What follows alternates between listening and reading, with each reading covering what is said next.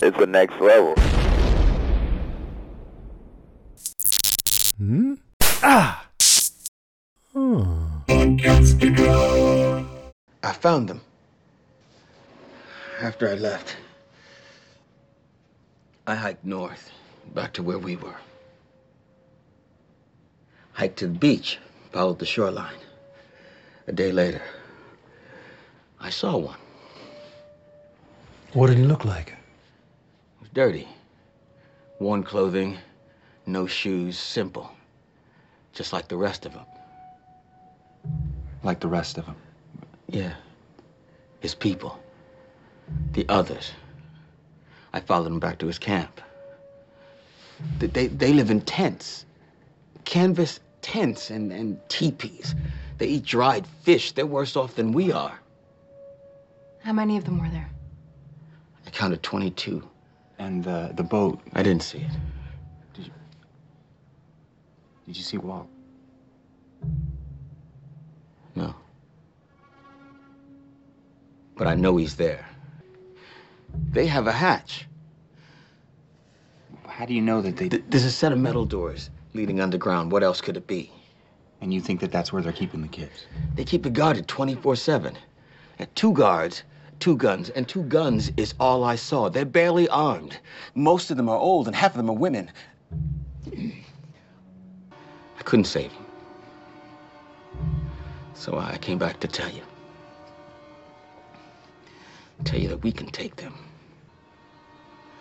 As soon as I get my strength back, I will take us back there. And we are gonna get my boy back.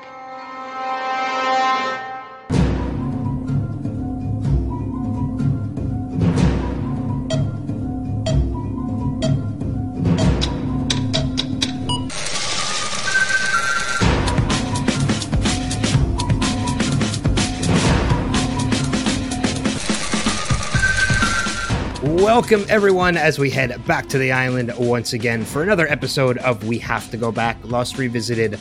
I am your host, Ben Beck. And I am also your host, Kristen Howell. Uh, this episode, we continue on, approaching the end of season two, covering episode 20 Two for the Road. I got one And- for the money, two for the road, three to get ready now. Go, cat, go. Dun, dun, dun. Oh, God. It, there's going to be like a song reference to every episode going forward. I mean, last week it was SOS. Now it's Yeah. an next Elvis week- song. Next week, we'll just, what? It'll just be, "Uh?" it'll just, Uh, there It'll you just go. be a question mark. Home improvement. Uh yeah, so uh just a quick heads up before we jump into anything else. Uh apo- I'm just going to apologize for train derail train derailments, like conversation derailments right off the bat cuz it happens every episode, but hey man, people keep student keep tuning in, so I'm not complaining about it one bit. Not at all. Well, you know, it's half of us talking and half of it is lost. And that that's a good mix, I guess. I Yeah. don't know. yeah absolutely uh but again this is a spoiler full podcast uh we talk about things that have happened in the past and the future of the series so apologies ahead of time if you're watching through for the first time and something gets spoiled for you so hey, guess what? helped. Their plane crashed and they're on an island. oh, wow that just made you sound so much like a sarcastic ass but it's fine That but see, that's not really a spoiler. So what that you're a That's, like, sarcastic of- ass Oh. Oh, that's mean. i'm kidding you know i'm kidding I know.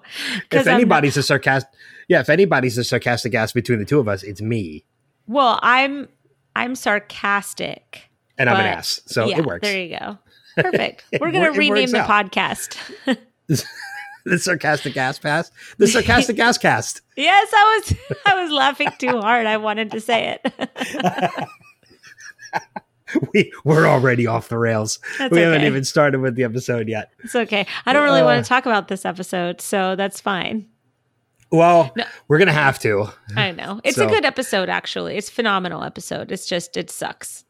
Yeah.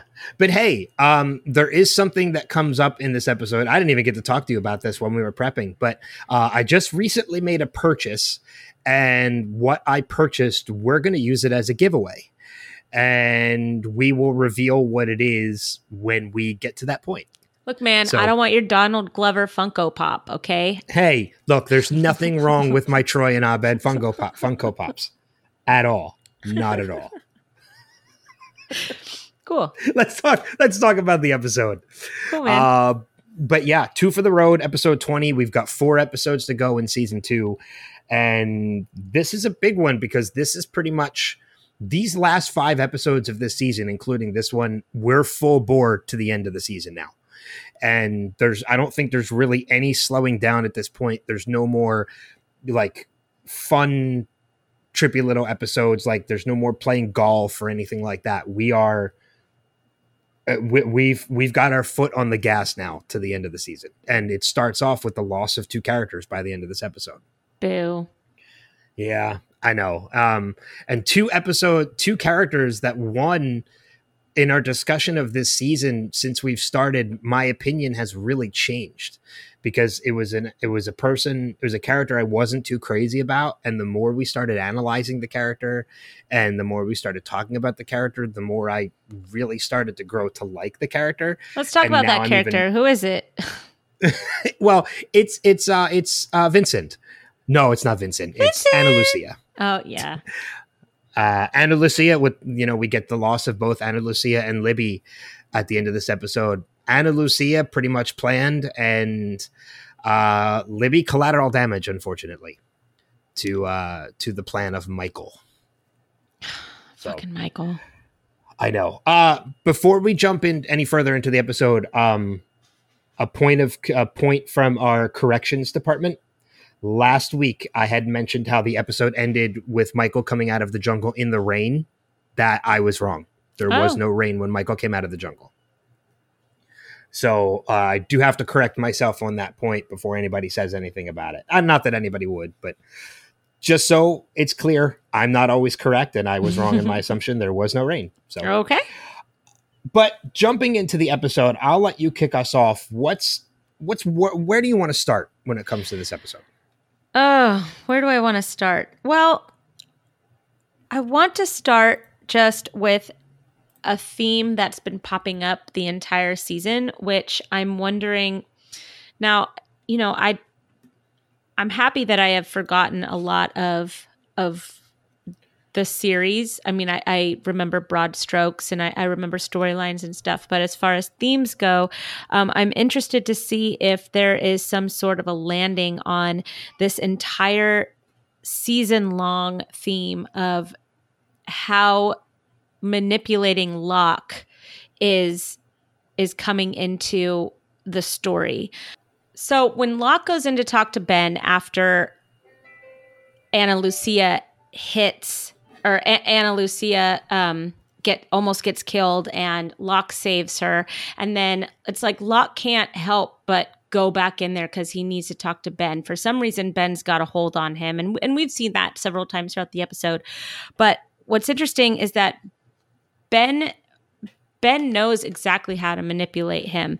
You know, and I don't know, and maybe you can tell me, I don't know how much of this is manipulation and how much of this is actually fact, especially given knowing like kind of the whole story about uh, Ben and what he's doing and Locke and his story and just kind of the story of the island and and how it all and how it all kind of sews up um, big picture wise. But this is just one of those scenarios um, that we've seen happen over and over again with Locke, where you know Ben's like, well, you know, you're one of the good ones, and you're why I, you know, I didn't kill you, I didn't kill you or hurt you because, you know, I was, I was coming to get you, Locke, but, but that woman, she trapped me in my net, er, and I, and I wanted to come and get you, and, and here we are, so what are you going to do about it locke? You know and and locke really wants to believe him. He want he's spent most of his time on this island believing that he's special because he was healed. You know it's interesting because rose doesn't feel that way. Rose is just happy she's healed and never wants to leave. Locke believes that he's been healed for a reason and he's been desperately searching for that reason. And it's like Ben has somehow honed in on that and he's trying to use it to his advantage uh, by either escaping or you know getting some more freedom uh, whatever it is it's working because locke keeps getting drawn to him. Locke keeps going in and talking to him and it chips away at locke's psyche little by little to the point that locke then lies to jack about what happened and and covers for what happened between Ben and Ana Lucia. And so it isn't until Locke realizes later that Ana Lucia plans to kill Ben with with Sawyer's missing gun that he fesses up to Jack what's happening, which isn't going to play well in the long run because Jack, ben, uh, Jack doesn't like getting lied to. Now, what else is interesting is that you know, we open up the episode and Jack is like, why did they let him go? Why did they let him go? Um, with regards to Michael. And Kate's like, he just heard our voice. It's fine. Why, you know, you're talking nonsense right now. And so later, Locke asks Jack the same question, and Jack treats it treats him like shit over it. And he's like, oh, "What are you talking about? You're so stupid." Of course, he just followed our voice. He ne- he nobody would let him go. Locke, oh, you're so dumb, you know. And so it's just. It, it's just so strange how the treatment of Locke always seems to be.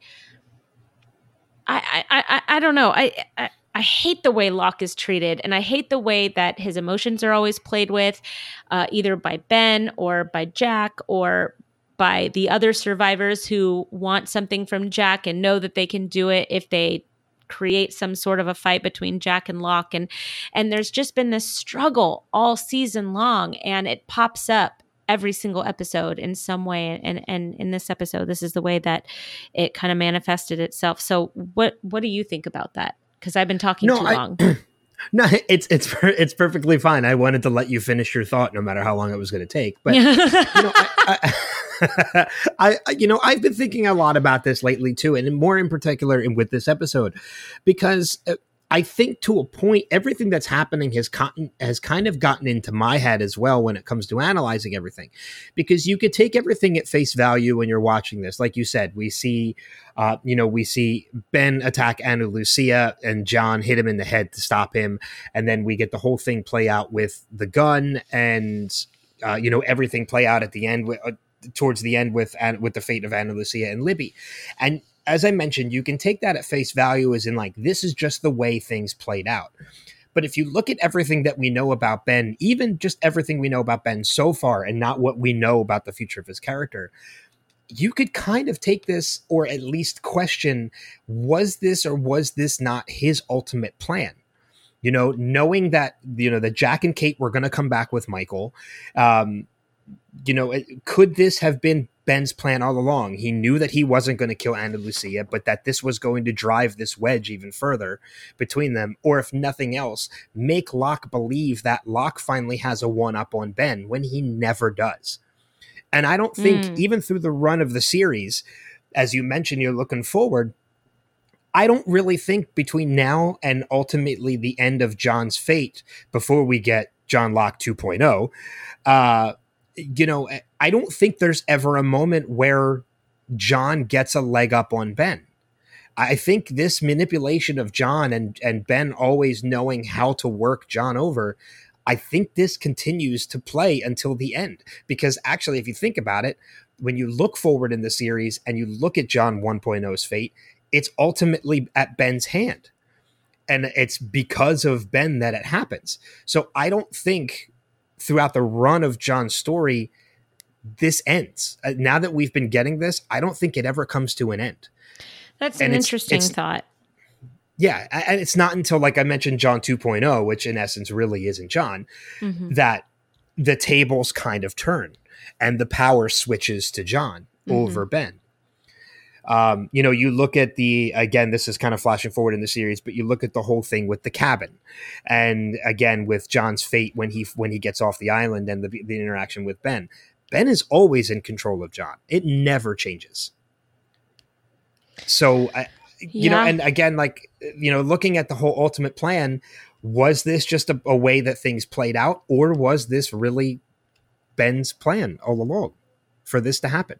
Yeah, I don't know.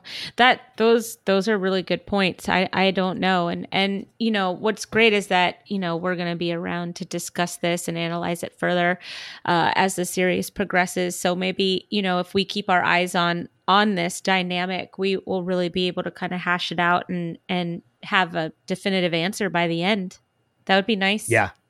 Yeah, for sure. Um, you know, if you Um, go ahead. I was just going to say, if you keep with the manipulation theme, um, you can actually see a lot of manipulation throughout this entire uh, episode. You know, you have Christian manipulating uh, Ana Lucia to uh, do exactly what he needs her to do while he, you know, does a leaving Las Vegas trip of Australia. Um, you have Michael manipulating the group. Uh, to very clearly not go after you know the dirty others which i we'll talk about that later because that whole thing stunk from the moment he started talking. Um, and then his of course his manipulation to get the gun from ana lucia so that he could uh, release ben at the end. Um, so it, it, it's interesting to me that manipulation while it's a real common theme this whole season with Locke, it seems to be kind of a theme of this particular episode as well. and, and I wouldn't even just limit it to this episode. I would limit it to this group of characters throughout a majority of this season. I think Mhm. manipulation plays a hand in a lot of different elements so far this season, not just you know, not just the the way things played out in this episode. Right. Yeah, I I agree. I just I think it's that I've been so focused on seeing the way that Locke is used uh, for the benefit of others in dealing with Jack so often that maybe other aspects of you know that that theme uh, have maybe fallen away because I'm so focused on making Jack an asshole.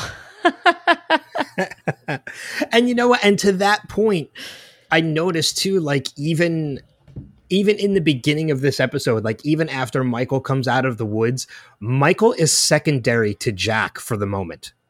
You know, it's not until Kate says, What do you think? They just let him go and they're not going to be there. We know for a fact that's actually what happened. But, you know, it, it- the I whole think that's situation. exactly what happened, Kate.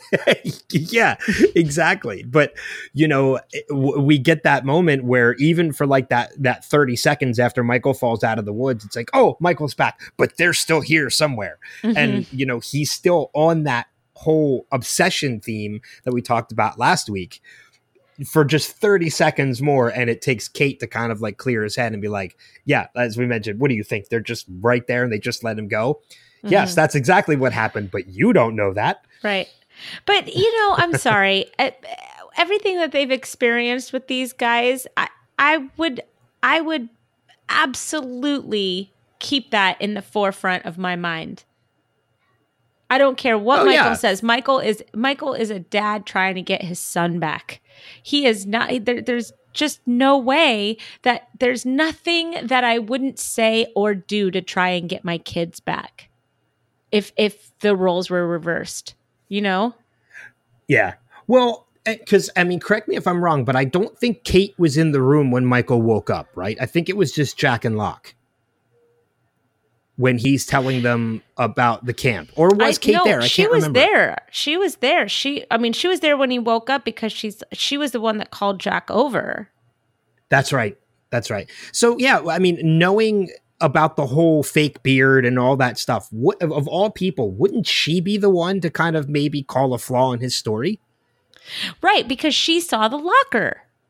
Yeah. She saw the locker and the glue and the costumes and everything like that. And it was, I don't know if it's bad writing or if it's just like she's decided to run with this story because he says that he saw tents and teepees and a hatch and two guns. I mean, like his story was really, really detailed. So maybe she just decided not to talk about it. But she also told Jack uh, what she saw in that locker as well a Yeah. couple of episodes ago. I mean, I could see like be, but like fully believing Michael in the heat of the moment, like, oh my God, you're back. This is the story. But there's there's plenty of time between walking from the hatch to the beach to get the gun from Sawyer that you could have thought about this plan a little bit, or you could have thought about Michael's story and kind of analyzed it a little bit, and and said to Jack before they even got to Sawyer, maybe we should think about this and that never happens. Well, and how slow did you have to go with Locke on crutches the whole time through the jungle? So Yeah, so clearly, you it had even wasn't- more you- time. It wasn't a sprint back to the beach. Like you had to That's take some care, man. That's absolutely right. That's it's even more true. So you had plenty of time to think about this entire situation, but Mhm. uh, you know maybe another ongoing theme of of this show is gullibility, because it tends to seem that they fall into that a lot. You know, well, we it's at just they're so intent on getting the guns back all the time. They're like, "This is the story that'll finally do it. We're finally gonna get those guns back, y'all. Let's go." You know, it's like so weird. They don't care what the story is. hitch up the is. wagon. Hitch up that wagon, Locke. Throw away them crutches. We're gonna get the guns from Sawyer. round up the wagons and throw together the hunting party. We're going to get us some bullets. get us Yeah. some bullets. Um, and before you anybody know- starts saying like you know that we're being insensitive to the south or something i live in the south all right i live in the south with the gun racks and everything else that so you know i'm not really we're, we're not stretching anything here no, we're really not, not at all. Uh, but you know, it's and we're talking like I'm. Uh, this is like old west mentality. This isn't modern mentality too. Right. We're not doing anything offensive. So just like nobody hitches up and rounds up the wagons anymore. Let's be real. well i do Um, i get that red that red wagon that my kids have you know hitch up well, that's when you're. Uh, yours is uh, circle the kayaks at this point. circle the kayaks here we go we going fishing you know, uh, while we're on the note of you know the the elements of the hatch, and we're talking about Ben and and you know Ben clapping back at Ana Lucia and like flat out like na- pushing her up against the wall. Um, I was going to say nailing her against the wall, but then we're talking about Ana Lucia and Sawyer getting caught in a net man caught in a net. I have that written down too. um he ben tells a story and I, we talked a little bit about this last week and he talks about the man in charge oh And- yeah i i have uh, see i had a theory for a while and i'm wondering what your thoughts on this are because you know he mentions that the man in charge is a great man and you know I, Brilliant I'll, I'll be failing him. Uh uh, see i know we talked about the possibility that the great man is most likely jacob because Right. jacob is the overarching person. But is there any possibility because this is how i always took it until we started talking about it last week that the great man he's talking about is actually himself like he's praising himself for being smart because in many ways I thought you were until going to say Jacob Charles even- Widmore. no, no, I don't even think Charles Widmore even plays into it. Um, but unt- until Jacob is even mentioned, which I don't think is even until seasons three or four, Ben is really the ipso facto leader of the others. hmm So, I mean, it makes me wonder whether or not is he talking about Jacob, or in all actuality, is he talking about himself? No, you know, I I see, uh, I I- I see where you where that question could come from because he's such a narcissist, but we learn that he's extremely afraid of his quote unquote boss. Um, you know, and and that comes to light slowly. You know, that that's one of the best parts about this show is the little breadcrumbs that they leave along the way so that when the hammer does drop or the truth does drop, you can put all of those breadcrumbs together and you're like, oh, that's what they were getting at. And I think that this is just another one of those breadcrumbs leading us to Jacob. I mean, we have talked about, I mean, you had the ultimate breadcrumb the other day with Jack and Hurley and the numbers. I mean, that that alone says that they're you know even even if it wasn't up until a certain point at least they were able to grab that breadcrumb and keep going you know Yeah, so Yeah. you know who knows who knows who he was talking about. He, maybe it was a combination of both you know? He does think he's a great man but he's also kind of afraid of this guy that might kill him Well, I mean, if that's the case, then and and it really is Jacob that he's talking about when it comes to his boss, that brings up a whole new element of Ben's character, because you know we talk about Ben and Jack, or we talk about Jack and Locke, you know, being you know oil and water when it comes to man of science, man of faith. But if Jacob is in fact the boss that he is talking about, we have to keep in mind that it's not until Jack finds the cabin later in like season four, season three or season four, that Ben has even met Jacob. He never he's never met Jacob until Jack until John leads him to him.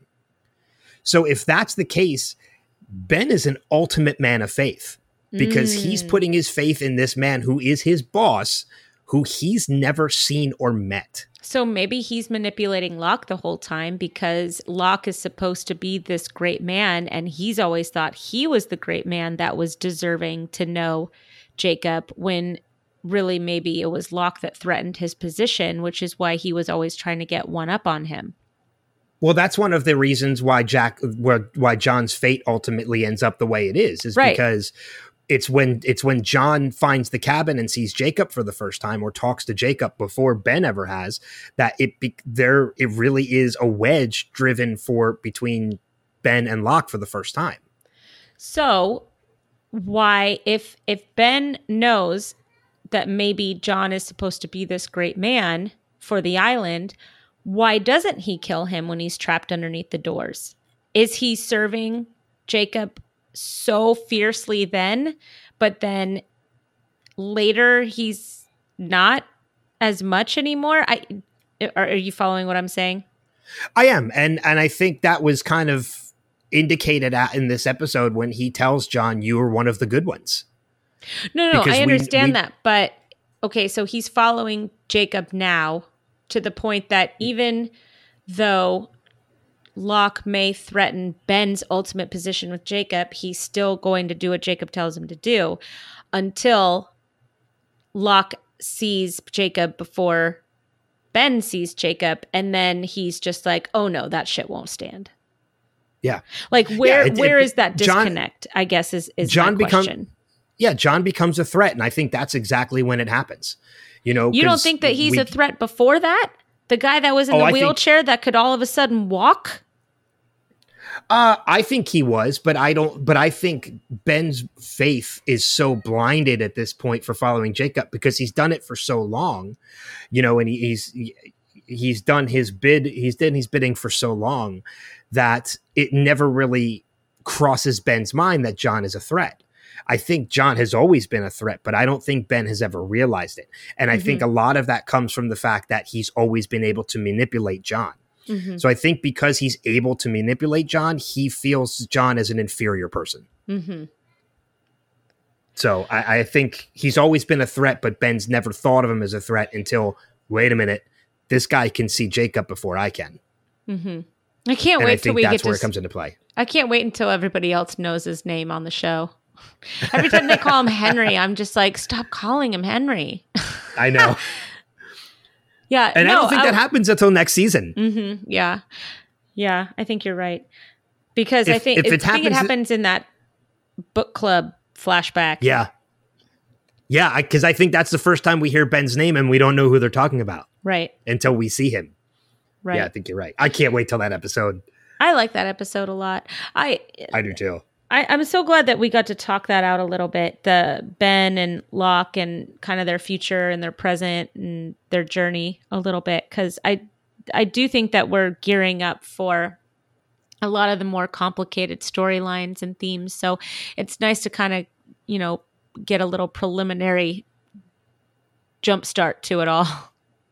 Yeah, um, what about you? T- t- what, what, what about one of your points for the episode? Well, one of the things one of the things I really wanted to talk about is I want to dive a little bit into like this is obviously an Ana Lucia backstory, but at the same time, it's kind of a Christian Shephard backstory. Yes, a little bit indirectly. Mm-hmm. Um, by the end of this episode, because of these flashbacks, we have a, cl- in my opinion, we have a clear timeline of Christian Shephard because and I even had to go back to another episode to to witness something or to check on something that I believed and it turned out I was right.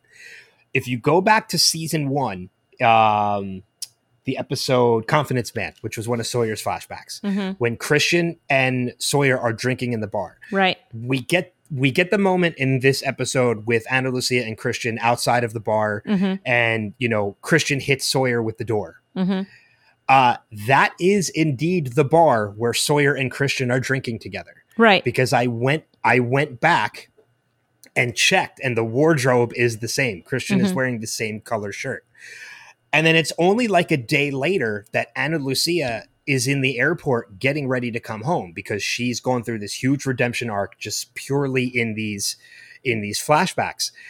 And we get Ana Lucia in the airport and she's seeing Jack talking about her, you know, putting the father putting his Yeah, father it can't on be the plane. A, it can't be a day later. It's got to be at least a week later. it I don't I think it's only a matter of a couple of days. I don't think it's any more than that. I really don't. Because Getting why would a Anna body Lucia stay? out of the country is a complicated matter. And I understand that this is a television show, but I'm just saying it takes what, like a day to fly there. So he's got to die. Tell Jack. Jack's got to fly to Australia, get the body secured, and then he's got to, and then he has to get back on the plane. Um. So I mean that that's at least that's got to be like I- at I- least four days. I would think three to four days is is really because I don't.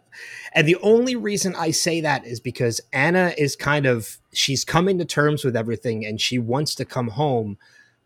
I can't see her staying around much longer once she makes that realization. So I can't see like within a matter of days of her finding out that she wants to go home, she's going to go home. She's not going to stay behind. So I can't see this playing out any longer than three or four days. Um, so I was going to ask you, is there I'm sure there is and maybe one of the listeners can can guide me in the right direction. I want to is there an episode with a Claire backstory with her ever meeting her father? I thought about that too, and I don't know if there is Because if there is, I- then maybe we would have even more of a timeline on this. maybe, possibly, but yeah, I don't think there is. To be honest, I think the only connection that we have at this point is we've seen Claire's mother. Now, do we know that's another one? Have we seen Claire's mother yet? I believe so. I Okay, believe so- in one of her first flashbacks we've seen her mother. Okay, so this is this is the episode where we find out that not only does Christian have a daughter, a secret daughter, but that secret daughter is on the island. Wait a minute, hold on. I'm.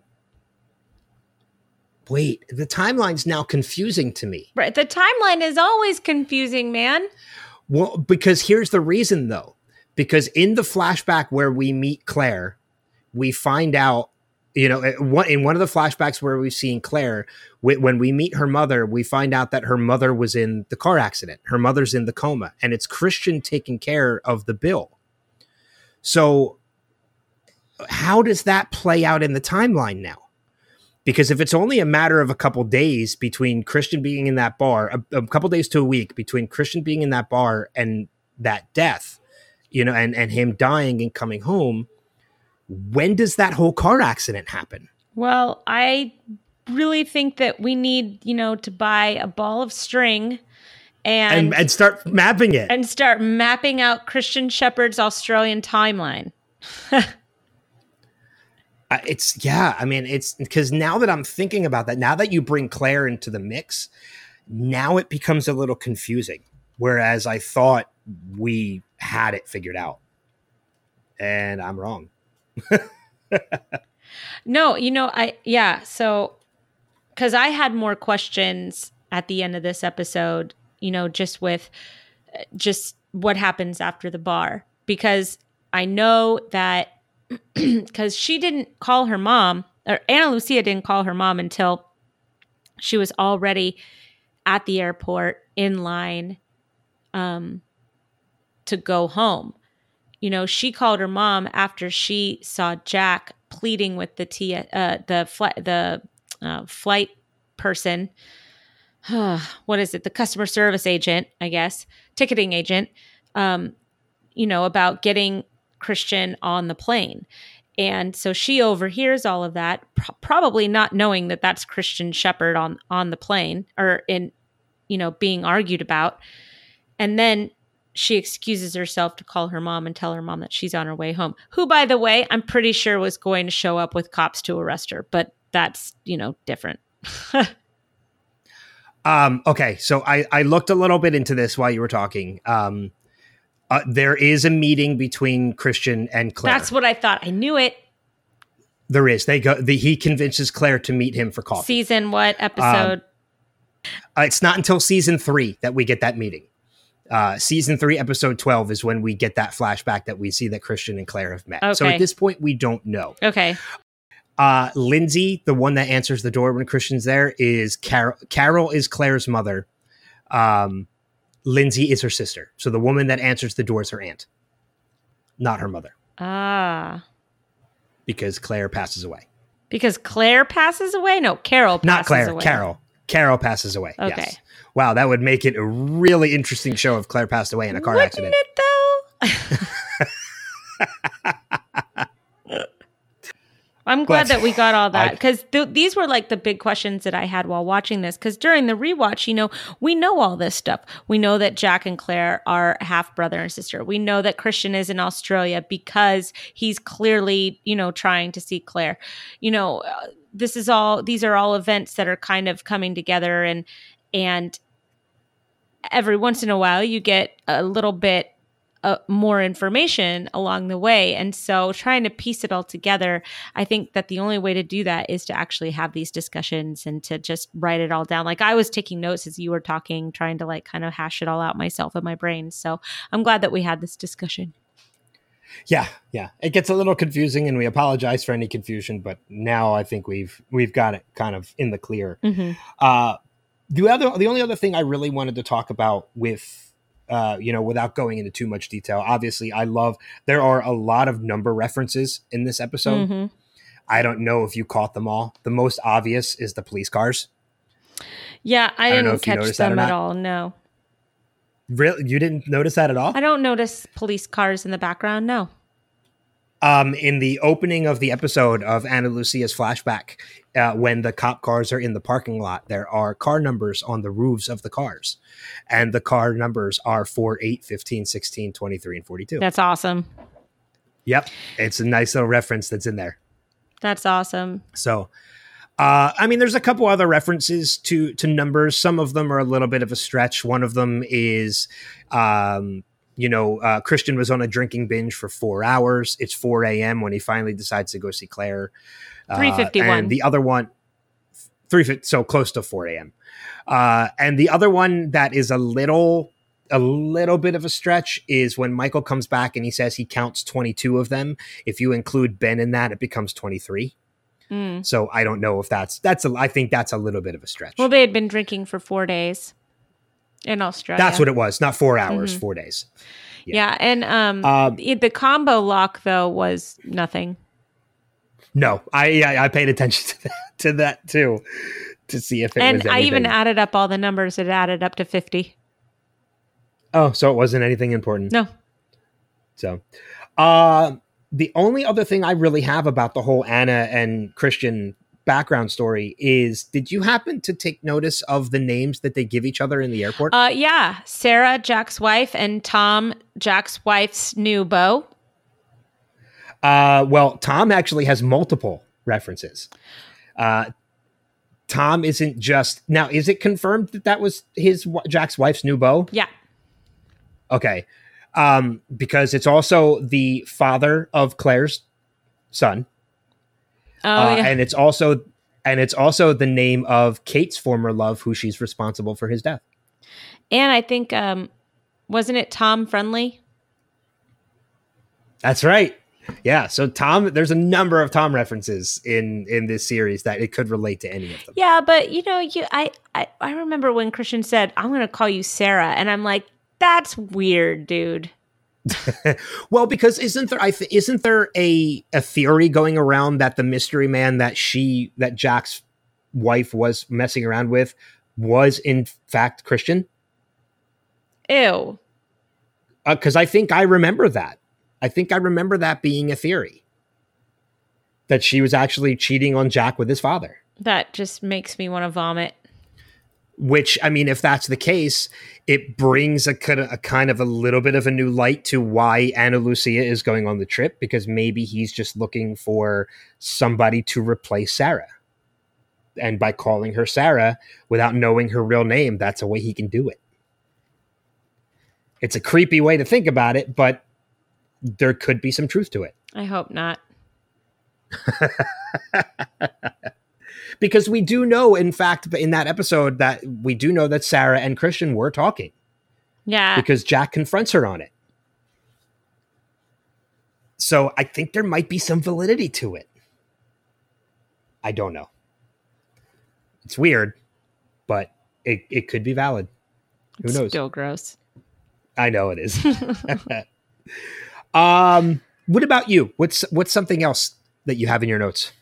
Um, well, I there was a little bit of foreshadowing here. So when Sayid said, "Why don't you take Libby to the beach that I took my dead girlfriend?" Maybe we don't. maybe we don't go to that beach. You know, now all of a sudden that beach has now been, you know, the final romantic picnic place of of two dead women. And granted, they never got there, but he was I was headed there. say, yeah. He was headed there. I was going to say, in all fairness, they never make it to that, That- beach that- because Hurley gets them lost. Yeah, and and can we talk about that for a second? We're gonna walk. Sure. through, we're gonna walk through the jungle to go to a secret beach three kilometers up because I don't want to just follow the water line for a while and have a romantic walk on the beach. You know what I mean? Like, what was That's that? That's a good point. Well, but I mean, you know, when you analyze that situation, it's actually not even analyzing, it's completely clear as day. Hurley really has no game. He- None. He, absolutely doesn't. Uh, he brought food because that's what Hurley knows. Yeah, Uh, you know, he doesn't bring blankets. He doesn't bring anything to drink. and uh, he you know, he giggled about the to- thought of having wine. He giggled about the thought of having wine. I what he's like a little boy, which I don't understand what is attractive about having to take care of a little boy and have him be your boyfriend. Well, not only that, but you look at, uh, you know, you look at the one thing that he does know about being romantic, and he got it from a movie. He got it from Say Anything. Right. he he literally wanted to play music and hold the radio above his head. But And he's like, Which even the gr- static would be okay. Because I'd give don't get points me for wrong, trying. Don't get me wrong. That's a hugely romantic gesture. It's just been done. Yeah. It's been done to death. Well, and So- then he copied Sayid's move. He wasn't going taking her to the romantic spot on a beach Yeah. or for a picnic. Yeah, he wasn't going to do that. There, there was no way he was going to think of that. I mean, look, I love Hurley. I think he's adorable, but Hurley with a girlfriend, it just proves how like woefully unequipped he is for that scenario. Yeah, he he he really has no game at all. You're totally right. Um, That's so funny that you say love that. him, love him to death, like you say that, but Hurley has no game. I know. Uh, you know, and it's it's rather unfortunate now because you think about his character and where his character. I know we're doing a lot of foreshadowing this episode, but you think about how this series ends and where his character ends up. Uh, that's pretty much his last chance at love, Right. which is sad when you think about it. Well, there are You know, other women. Hurley. He could have, you know, But he doesn't. gotten friendly with Nikki. No, God, I would have not liked Hurley if he did that. not at all. It's bad enough Paulo was with her. But I think I I do think that that I know I do think that that was some sort of foreshadowing when Sayid said, "Yeah, why don't you go here? I took Shannon there." Um, I think that that kind of foreshadowed that Libby was not long for this world. Yeah, I agree. Uh, you know what else I noticed too, and it was a real quick thought. And you know, we we talked about this in discussion a little bit more about the ultimate decisions to kill off Ana Lucia, Ana Lucia and Libby. And we, you know, we know from, um, you know, Michelle Rodriguez that it was ultimately planned for her character to go out. And when it came to Cynthia Watros, her character was written off because of something that had happened in her personal life. And actually, if you think about it, if you look at that episode and the way it's shot and the way it's written, you can kind of tell. Because when it comes to Ana Lucia and she shot, there's blood, like there's so they used blood pack and everything else. When Libby shot, it's through a blanket. It's almost as if they decided to just throw her in the scene last minute and be like, okay, you're going to die here. Like they don't show her, they don't show her bleeding. There's nothing. It's almost like they skipped on the special effects because it was a last minute decision. Yeah, but they had a whole funeral for her. But that could have been written in after they. You can write that in after the character's already dead. Yeah, you're right. But if you've but if you're in the middle of filming that episode when she goes through that and you have to make a last minute decision that this character is getting killed off, you know, it, it I could be just I could be completely wrong. But it's just something that I noticed in that the way the scenes were shot, it was almost as if like Libby was added last minute Mhm. because Yeah, of the fact that she was shot through blankets. Yeah, it's possible. And I mean, honestly, anything is possible. That that that's an interesting thought though. I yeah, cuz Ana Lucia at first I was like she was shot in the stomach. How is she already Oh, it's the middle of the chest. I see. Yep, instant death. Yep. Yeah, you're shot in the abdomen, and you're gonna if you're shot in the right place, you're done. Like there's no, well, no, she she she was shot in the middle of the chest. Like right was it higher up? is. Okay. Yeah, cuz I I looked the second time. Okay. Yeah. Second time. Makes sense. Second watch. Makes sense. Mhm. Uh anything but else? you know well let's talk about that shooting for a second Okay. so um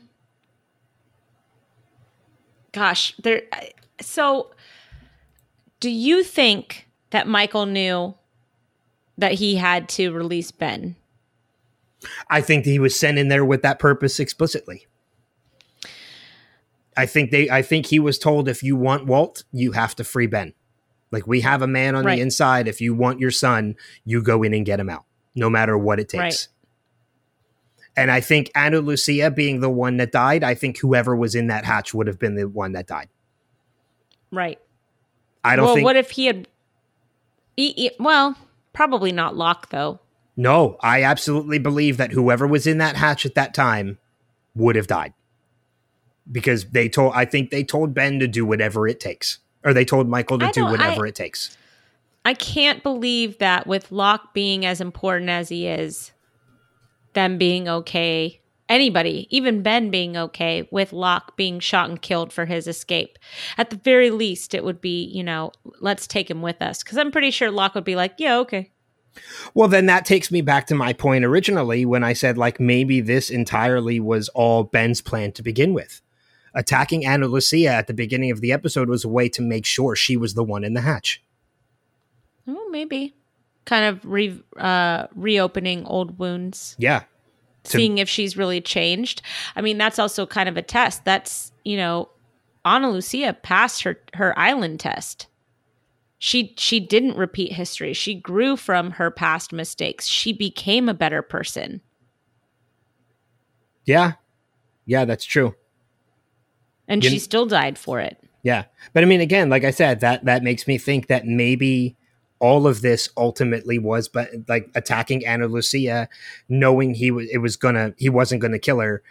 This was all something just to drive Ana Lucia to stay behind so that he can make sure ultimately in the end she was the one in the hatch to take the bullet. Yeah. Yeah, he never looked scared that she was going to follow through and kill him. Now, I mean, if things didn't but I mean again, no, because yeah, because Michael wasn't in the hatch yet when he attacked Ana. They were bringing Ana in, or they were bringing Michael in after the attack happened. Who was it? Michael wasn't in the hatch yet when Ana when An, when Ben attacked Ana. No, it was right after. It was right after. So No, he- it wasn't right after. It wasn't right after. It wasn't until after they had hogtied him. Yes. So, but I, but you had to, but you had to assume that he knew Michael was coming back with them.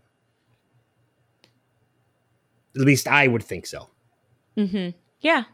I, I the more Yeah. I think about it, I more I the more I think this was all ultimately part of Ben's plan. I don't know. I, I think that he w- I think he was pretty much out of out of all planning unless I don't know. He knew a way in and out and was able to talk to people. I don't know. Probably not. I don't know how he would have gotten in and out of that. that room. exactly. So I, I I don't think that he had anything to do with the plan to get him out. I think he was completely in the dark. He had to have been. I don't know. I guess we're just gonna have to pay attention as we go forward, and Yeah. and see. Uh, you know, maybe there's clues that he knew, and maybe there's clues that he didn't. Yeah. So, but we'll find out. Ugh, I wish Michael shot himself in the chest. headshot, always the headshot. yeah. Whatever. Not the shoulder. Well, he had to make it look convincing. Ugh, he should have shot himself in the chest. Hey, it took out Ana Lucia. So, Oh. um, so I have something that I thought was very interesting when I was watching this episode. Let's hear it. Uh, so we we see the moment of the episode with Ana and Sawyer being caught in a net, and Uh, we see that there is a a scene with the camera focuses on the gun in the pile of clothes. We fast forward through the episode and we see that Sawyer realizes Ana Lucia took the gun from him and he was conned by Ana Lucia. Did he not Mhm. realize when he got dressed that the gun was not there? probably not. He was just real happy he just got laid. All right. I mean, that's a simple enough explanation that, you Men know. Men are simple, Ben. Men are simple. Ana Lucia knew it. Yeah, but when I get dressed, I know when my phone's not in my pocket. Like this is a gun. Like I'm just saying. I I don't know. I, I- I would think like if you're that protective of the guns, you would know it's missing when you're not putting it in your gun belt as you're getting dressed. I don't know. I I, I don't know. That was He is he is not a bright man. he is the conner, he is not the conned. yeah. And and we know that he's kind of on his own at this point too. Uh, you know, and she threatened him before she left. yeah. I mean, there was a lot going on there. And he had to get his mangoes. yep. So I'm just saying, I, I understand what you're saying. I understand where you're coming from because I had the same thought, but then I was like, man, he just got laid. He just got laid. He's fine. It was He's yeah, fine. it, it wasn't anything to overanalyze. It was just something that I picked Right. up on when we when we noticed it. Like, did you not notice the Right, no, gun no, wasn't no, in your was- pants? Definitely funny. He's like, uh, Ana Lucia took it. And like nobody's putting it together. That gives Sawyer my best. Ah, she took my gun. we got caught in a net. Wink, wink. Et tu, Brutus. Um, Brutus, that was awesome. He's like, "Whoa, man! You and I are on in the anti in the in the anti Jack League, okay? it's it's population two, Locke and Sawyer. Um, I have one final note in my list of notes, but I'm I'm going to save it for last because it brings me to the giveaway. Um, do you have anything else in your notes that you want to get to before we we wrap up with that? Did you notice that Kate's song was playing in the background The Patsy in Cline. Australia? Yeah, Yeah.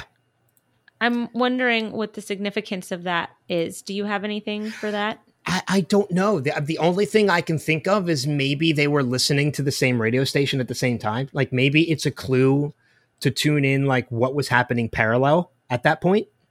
Interesting. Because they were they were in Australia, so there's always a chance they were listening to the same radio station at that same exact moment. I'd Mhm. have to go back and see if like one's day and one's night. I don't I don't know. I'd have to go back and look. But I the only thing I can think of is that maybe that's just an indication of if you wanted to put their timelines parallel, you can line them up with that moment. One day we're going to make this timeline, Ben. I know. We are going to make the Australia timeline and it's going to be awesome. And there's going to be a tab where it says walking after midnight and it's going to be a part of the timeline where we put people. it's going to be exciting. I can't Yeah. wait for it. Where everybody was at the moment that song played on Australian radio. we should have done it when we saw each other a couple weeks ago, but I know. we were playing Beat Saber instead. I, I know. we had we had all these plans to record live in person. None of it Beat happened. Saber. Beat we were Saber. we were eating cheesesteaks, watching Big Bang Theory, and playing Beat Saber. that was which- a good time, man. I was gonna say there is absolutely nothing wrong with that weekend. Nope. because it was Nope. It was awesome. It was great. Such a good time.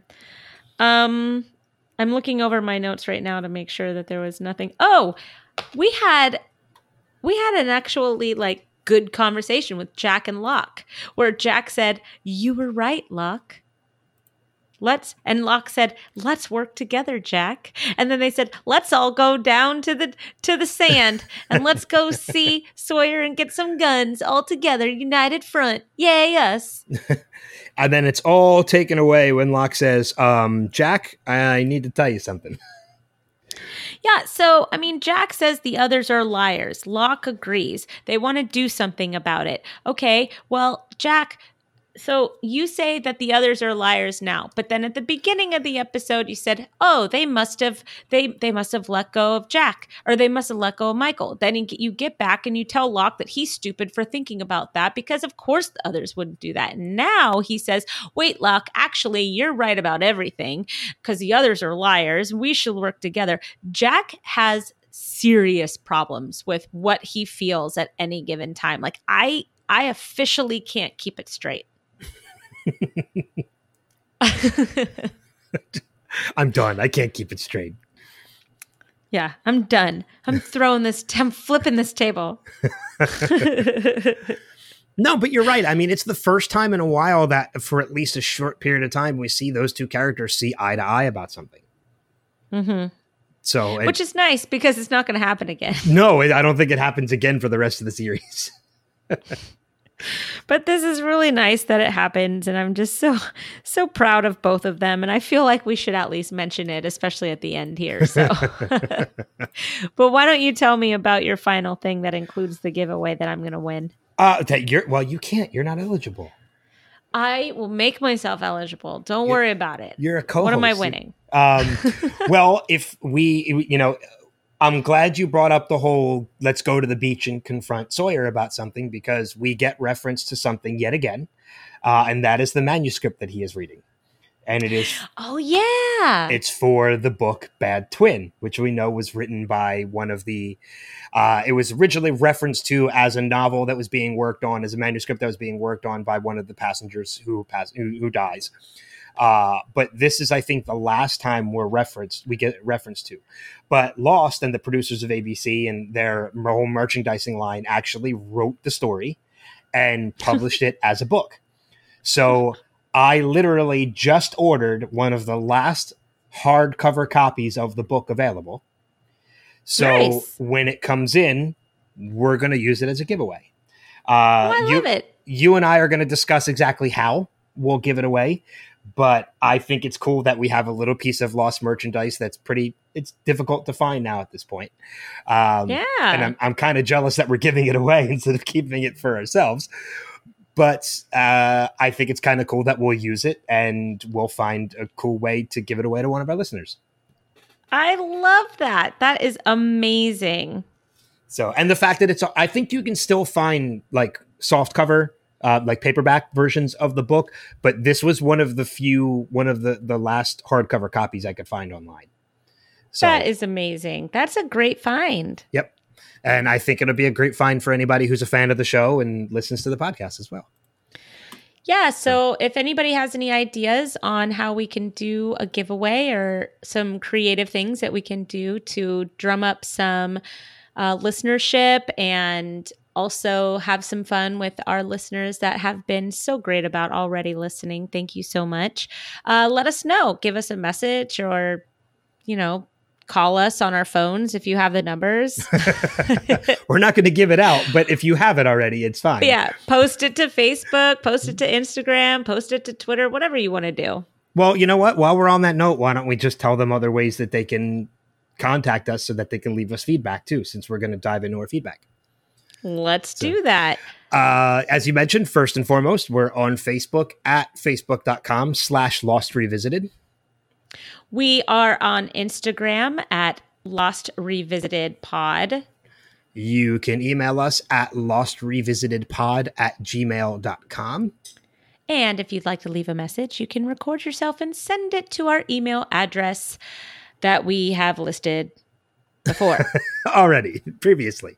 Already, previously on Lost. But I, uh, you know, while we're talking about feedback, I'm actually really excited for feedback this week because not only did we get another voicemail from our buddy Steve, uh, and we got an email from our buddy Dez, but our our our friend Gemma actually left us a voicemail this week. Yay! Oh, I love her too. Her voice is so awesome. So and she's adorable in every way. I love her so much. She was um she was a very faithful listener on House Podcastica. which we'll get to by the end of this episode. We'll we'll spend a minute on that. Um, not very much, but um, yeah, I'm. That I'm sounds really like exci- a lot of time. A minute's too long. Uh, but yeah, I'm I'm really excited. She leaves us some great feedback on Facebook, but she actually left us a voicemail this week. So I, you know, but like you, I don't listen to the feedback until we actually listen to it together. So, uh, you know what? Why don't we just kick it off with Gemma yeah. and uh, and we'll play that now. So here is our voicemail from our friend Gemma Hall. Um, hi, Ben and Kristen. This is Gemma calling from South Wales. Um, I thought I'd call in my feedback about this episode of Lost because it was one of those episodes I think that I screamed out loud watching. Probably one of the first episodes that I did that. I think, you know, before like Walking Dead, I think Lost was like one of these shows that had like these massive moments, and I think this is one of them. And I remember at the time thinking, Michael can't kill Ana Lucia, that's Michelle Rodriguez. And, and then Libby walking up behind and him shooting her twice then through the blankets it was just so insane. I think it took me a few um, watches of that episode, I remember, just to get my mind around it. It was just so shocking. And the fact that, you know, he lied, he lied to her to get in to see Ben and then he shoots himself in the shoulder. Bad Michael. Very bad Michael. I think from this point, Michael's journey just goes down. And there's no, there's no coming back for this, for Michael, until the island is done with him later on the freighter. Um, oh yeah, before that though, Ana Lucia gets some sexy time with Sawyer, which made me very jealous. But I think in Sawyer's mind, he kind of went ahead with it because, you know, it was Michelle Rodriguez, Ana Lucia jumping on him. He's not going to say no to that. Because of last week as well, with Kate and Jack being caught in the net, so he kind of thought, well, this is my own net, my own way of getting back. But you know, I don't think Kate ever found out about him and Ana anyway, which is probably a good thing um, yeah, it was just uh, one of those really good episodes that just, like you said, it just turns everything around and all these happy moments go to shit. And poor Hurley as well. So yeah, that's my feedback, and I, I look forward to the podcast, and uh, I'll see you soon. Thanks. Bye. yeah, you know what? We didn't talk about that. We didn't talk about the fact that uh, of of how we reacted to that the first time around. And I had the same exact reaction. I was shocked, shocked when with that one-two punch at the end when both Ana Lucia and Libby both got shot and died. Un- I, I I didn't even believe it until uh, the next week when they were having the funerals. Like, I I for sure I was like, no way, no, nope, no way are they dead. I, I'm pretty sure I was probably the same way too. I don't think I accepted the fact that they were uh, that they were killed off because it was it was a really big shock when it happens. Uh, Mhm. You know, it, it came completely out of nowhere. We didn't expect that to come from Michael. So yeah, I was I was probably in the same boat when it happened. Right. Yeah. It was that was shocking. So I'm I'm with you on that, Gemma. I'm also with you on the fact that I don't think Michael could really ever redeem himself after that. After that, you never trusted the character anymore. You never thought that he was doing anything for uh, the group. He he was always looked at a very self-serving and selfish um, minded character. So yeah, I totally agree. There there was no redeeming Michael after after that. And I don't think he ever does get redemption until the end. Mm-hmm. Like the end end, like end Yeah. end end end, like the final moments of his character end. Yeah, like the last 30 seconds of his character is when Maybe. he finally finds redemption. Right, right, right. So, so thanks, yeah. Gemma. I'm so happy to hear your voice. You're so cute and adorable, and I love you. And I just love that, you know, caught in a net will forever be a euphemism now, both on and off know. this podcast.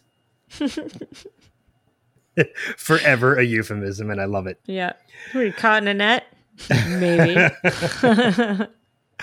um, do we want to move on to Des's voice, uh, Des's email, or do we want to do Steve's voicemail? no, let's do Steve's voicemail. Okay.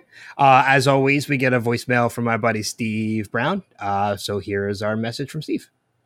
Well, guess you decided to start talking, huh? hey, Ben and Kristen, it's Steve, and uh, just a couple of really quick notes on uh, Two for the Road. Uh, love Ana Lucia, Ana Lucia and uh, Christian picking names in the bar, and it's Tom and Sarah. Thought that was interesting. Uh, shouldn't Jack know that Michael is lying because of what Kate found in the medical bunker, or do you think he just he's so full of himself that he wants to believe that the that Michael is telling the truth, or that these people are animals, uh, or primitive, or whatever. And I, so I thought that was interesting. I, I, it was real sweet, Hurley not knowing uh, how to pack a picnic, and I probably would have forgot blankets too, because I don't know. I don't think I've ever been on a picnic. Um, anyway, Oh um, no. I, this is just a, it's just a a, small one because I'm not going to have a lot of notes. But I hate when guns are improperly like portrayed, and it just bugs me. And I'm not going to get into specifics with the Beretta, but I've used that gun and just just bugged me. And uh, uh, but I'm going to wait to watch the next episode until I listen to you guys. Maybe. Talk to you later. Maybe. Oh, you're so awesome, Steve. Steve, you've never been on a picnic. I, you need to remedy that. You Even get a if you go by yourself. go get a sandwich, go sit in a courtyard or a park or something like that, and sit down and have yourself a little picnic. Picnics are great. You don't even have to sit on a blanket on on the grass. Just pack a lunch and go sit on a park bench. Yeah, you know, they didn't need the blanket for their picnic on the beach. They could have just sat down. They could have both gone over to Rose and Bernard and been like, hey, man, can we have some wine? Yeah, young love. Oh, so sweet. And then, you know, go park it on the beach and eat your Dharma food and drink your Dharma wine. Your Dharma wine. I don't know why, but that that sounds so hillbilly. I don't even know why. Go drink your Dharma wine. Uh, but that's true. That's what they have. They have Dharma food and Dharma wine. Yeah, it's very true. Uh, so I think that just leaves us our email from our buddy Des. Uh, do you want to read it or do you want me to read it? Sure, I'll read it. Okay. Uh, Des Combs. Hi, Des. So I guess this is one of those episodes we've been dreading, but also couldn't wait to get to. First off, Christian and Ana Lucia in the bar. It kept bothering me that Christian gave Ana the same name, Sarah, and and I couldn't figure out why. Duh, Jack's ex was named Sarah. Issues, Christian? Then I checked the Lost Wiki, and Tom was the name of Sarah's new man. Aha, while on the wiki, I saw that the police cars in the parking lot had all of the numbers. Didn't even notice that at the, at all. Me neither, Des. Neither you did and you. I were both we're both in good company. Uh, when Christian is trying to see Claire, I'm assuming this is the same rainstorm as when Sawyer is killing an innocent man. I can't remember if we saw this storm in anyone else's flashbacks. On the island, Jack, Kate, just leave Michael's ass in the jungle. Yes, I still yell at the TV on occasion. Uh, in parentheses, I know Karen never does this. Uh, I guess she yells at the TV. I yell at the TV. I yell at the TV all the time. I do So- too. Yeah. Everyone gets played in this episode. Ben plays Ana and then he plays John. Ana plays Sawyer after a little afternoon sexy time. Michael blindsides Ana. Stupid, stupid people. Sorry if John was was not so up his own butt. Sorry if John was not so up his own butt. Ana. Okay, I'm starting this over. Sorry, if John was so not up his own butt, Ana would never have been able to get that gun back to back to the John Locke hatch, and Michael would have never not had the cha- would have not had the chance to kill both Ana Lucia and Libby. I know Michael was sent there with orders to free Ben, but was he specifically supposed to kill Ana Lucia? I don't remember. Oh well, fucking Michael. Enjoy the rest of your shitty life. I love Des so much. Did anyone catch Michael's little misogynistic reasoning on how they could take the others? Most of them are old and half of them are women. It looked like Libby did actually remember Hurley from the hospital. I forget who said it last week, but I like the idea that the island was helping Libby's mental condition the way it also helped John and Rose. She actually did seem to get more rational as the season progressed. Oh, and Ben, I actually am a Desmond. So if it ah. slips in so if it slips in here or there, no big. I actually got on the habit of calling people brother thanks to this show. All my love, Desmond. Oh, and Des, don't think we didn't notice that little dig of the whole uh Ana would have never been able to get the gun back to the John Locke hatch. After we, after we said a couple weeks ago that the hatch does not belong to John. Nice dig. I there, said Des. it does. It does belong to John. Or maybe that's maybe he's saying it to kind. I don't know. He know. says it doesn't belong to. He says it doesn't belong to John. All right, I so said ju- it. that's yeah. right. No, Uh, he's, always being a dick. It's fine. I love him. I love him for it. Every moment of it. I like it that I know that he's laughing out loud right now, Yes. listening to this. That makes my heart happy. and not pounding on his steering wheel. that works Maybe he's too. pounding on it from laughing so hard. He's like, "Oh, mm. they're so funny." Pound, pound, pound. I don't know. It's funny too because when I post the podcast, I usually post around like midnight on Thursday so that it goes up. Well, that's know, a sweet spot right there. Yeah, so that it goes up like early, early Friday morning, so people can listen to it like really early. And I think Des is actually one of those people that listens at like two, three o'clock in the morning. Uh, he works either- really early or late or overnight or something. Yeah, he's either getting ready for work or on his way to work or, or something or other. And it's funny because I can check the numbers and we get a little bit of it. The, the numbers for the podcast network get a little bit of a boost after I post it. That's how I know people are starting to listen to it. And I always imagine he's one of those numbers that's boosting us at like Thursday morning. or like Friday thanks, morning, Des. great. You're amazing. So, uh, but I think that just about between feedback and notes, that just about wraps it for our breakdown of the episode. Next week we talk about uh, question mark. That's that's yeah. That's really the only way. That's the title. It's just a question mark. So, uh, which is a, another Mister Eko backstory, which we love. We love those backstories. Yes, yes, yes, yes. And we get the introduction to another hatch next week as well. Yeah, that's right. Ooh, I'm excited. yeah. I might, I might I- watch it later tonight. Early. Yeah. I was thinking about doing that too. Uh, but you know, on top of that, uh, obviously, on top of leaving us feedback, which we encourage you guys to do, uh, you know, please leave us uh, feedback on the iTunes page, on our Facebook page as well. You know, review the podcast, let us know what you think of the podcast. And I was going somewhere with this, and I completely forgot. Now I don't remember. Oh well, train derailed unintentionally this time. That's all right. Yeah. Oh, I remember where I was going. Uh, and we encourage you, obviously, to check out some of the other podcasts that Kristen and I are both a part of, which unfortunately, you're This is my only to podcast now. Yeah, this We're gonna change that. podcast. Well, for right now, I For need now. a break. Yeah. Yeah. it's been a really, really rough uh, couple of years. I've been doing. Um, I was doing the Game of Thrones rewatch. Um, it was on two different podcast names, but it was ultimately House Podcastica. And um, season eight was really intense. The rewatch was really intense. And I was very, very foolhardy to think that I could do um, Handmaid's Tale season three during the summer with my kids out of school uh, and a very limited schedule. So I had to let it go. Um, but I do have this podcast, and it's, you know, this one is very close to my heart. It's something that Ben and I uh, really love doing, and I wouldn't dream of giving it away ever. I'm So- I'm I'm very happy that that's the way you feel because I'm I'm glad that you you didn't give up this podcast. But I mean, you know, I can under I can under totally understandably get the whole. It's like podcast burnout. A little bit. You get burned out mm-hmm. from doing so many.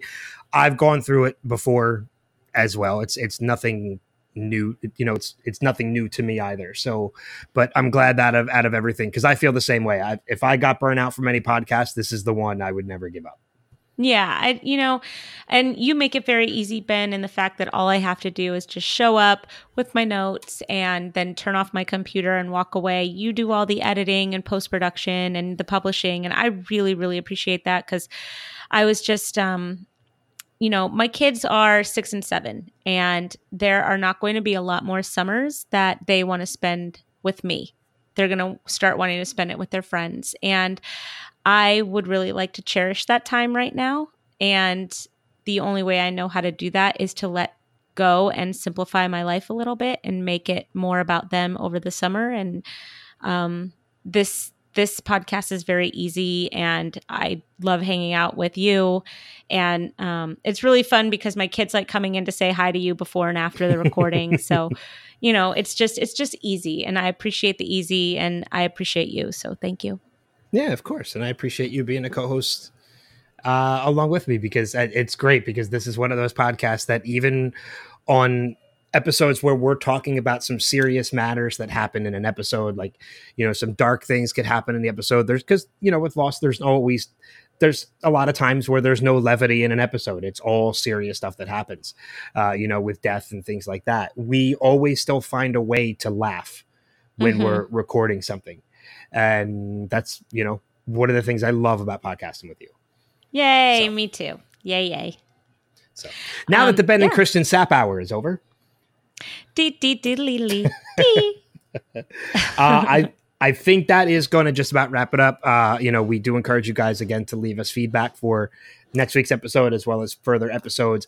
Let us know, as Kristen said, uh, ideas if you have any for ways we can give away this Bad Twin novel, and because I'm really anxious to do it. And I know we're going to work on some stuff in between seasons two and three of maybe doing like a character spotlight or something like that. We're still going to work that out. Yay. But- yeah, that'll be fun. I like that Yeah. idea. But other than that, any final notes before we close it out? Um I saw Toy Story 4. I highly recommend it. I saw Spider Man Far From Home, and I highly recommend that. I saw Iron Man 3 and I highly recommend that. I saw Dark Phoenix, and I highly recommend you stay home. I still need to see John Wick 3 and I highly recommend somebody come and watch my kids while my husband and I go see it. oh, and if you could do it for free, that would be even better. Thanks. This is this is just going to be a new segment at the end of every episode now. I highly recommend, and then we'll just do two or three of them, and that's it. that's the end of it. Because I also need to see John Wick three. I have not yet seen it. well, we had a chance, but again, Beat Saber took over. That's true. That's true. We almost went and saw John Wick three when you were here too. We were real close. We were going to go see like the midnight showing or something like that. We're oh, like, we were looking. go. We were, we were looking at movie times. And then we're like, oh yeah, we're old. Uh, let's stay inside. Uh, and I know between now and the next time we record, I will have knocked a bucket list performance off my list. I'm so excited for you. I can't wait to hear all about it. I get to go see Hugh Jackman perform Sunday night, and I'm extremely excited. You're going to have a great time. It's going to be awesome. I can't wait. Take some secret video and send it to me. Okay, I will do that. I this is one of those shows. I was actually talking to somebody. I know we're getting ready to wrap it up, but um, I was actually talking to a friend of mine about this last night. Like too many times, people go to concerts and just record too much and things like that. And like this is one of those shows that I know I'll take a couple pictures in the beginning, maybe record a couple minutes in the beginning, but from after that, like I don't want to watch this show through my phone. I want to actually sit and watch this show and enjoy it. Like I want to be in the moment. Yeah, I, I do that at concerts all the time. I always think to myself, some idiot is doing that. So I'll just look on YouTube for their video. Yeah. So um, I'm sure I'll capture something uh, just so I can post something, you know, online to show people I was there, even though everybody who knows me knows that's where I'm going to be at Sunday night. Dressed But- up in a top hat and uh, some tail feathers. Going out like P.T. Barnum. My son would be so proud. Uh, but with that being said, thank you as always for listening and following along with us every week. But until next time, we'll see you guys further on down that rabbit hole. Take care. Pew pew pew pew pew.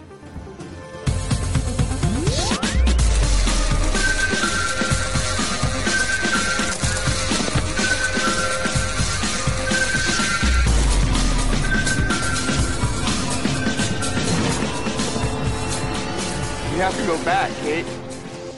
We have to go back!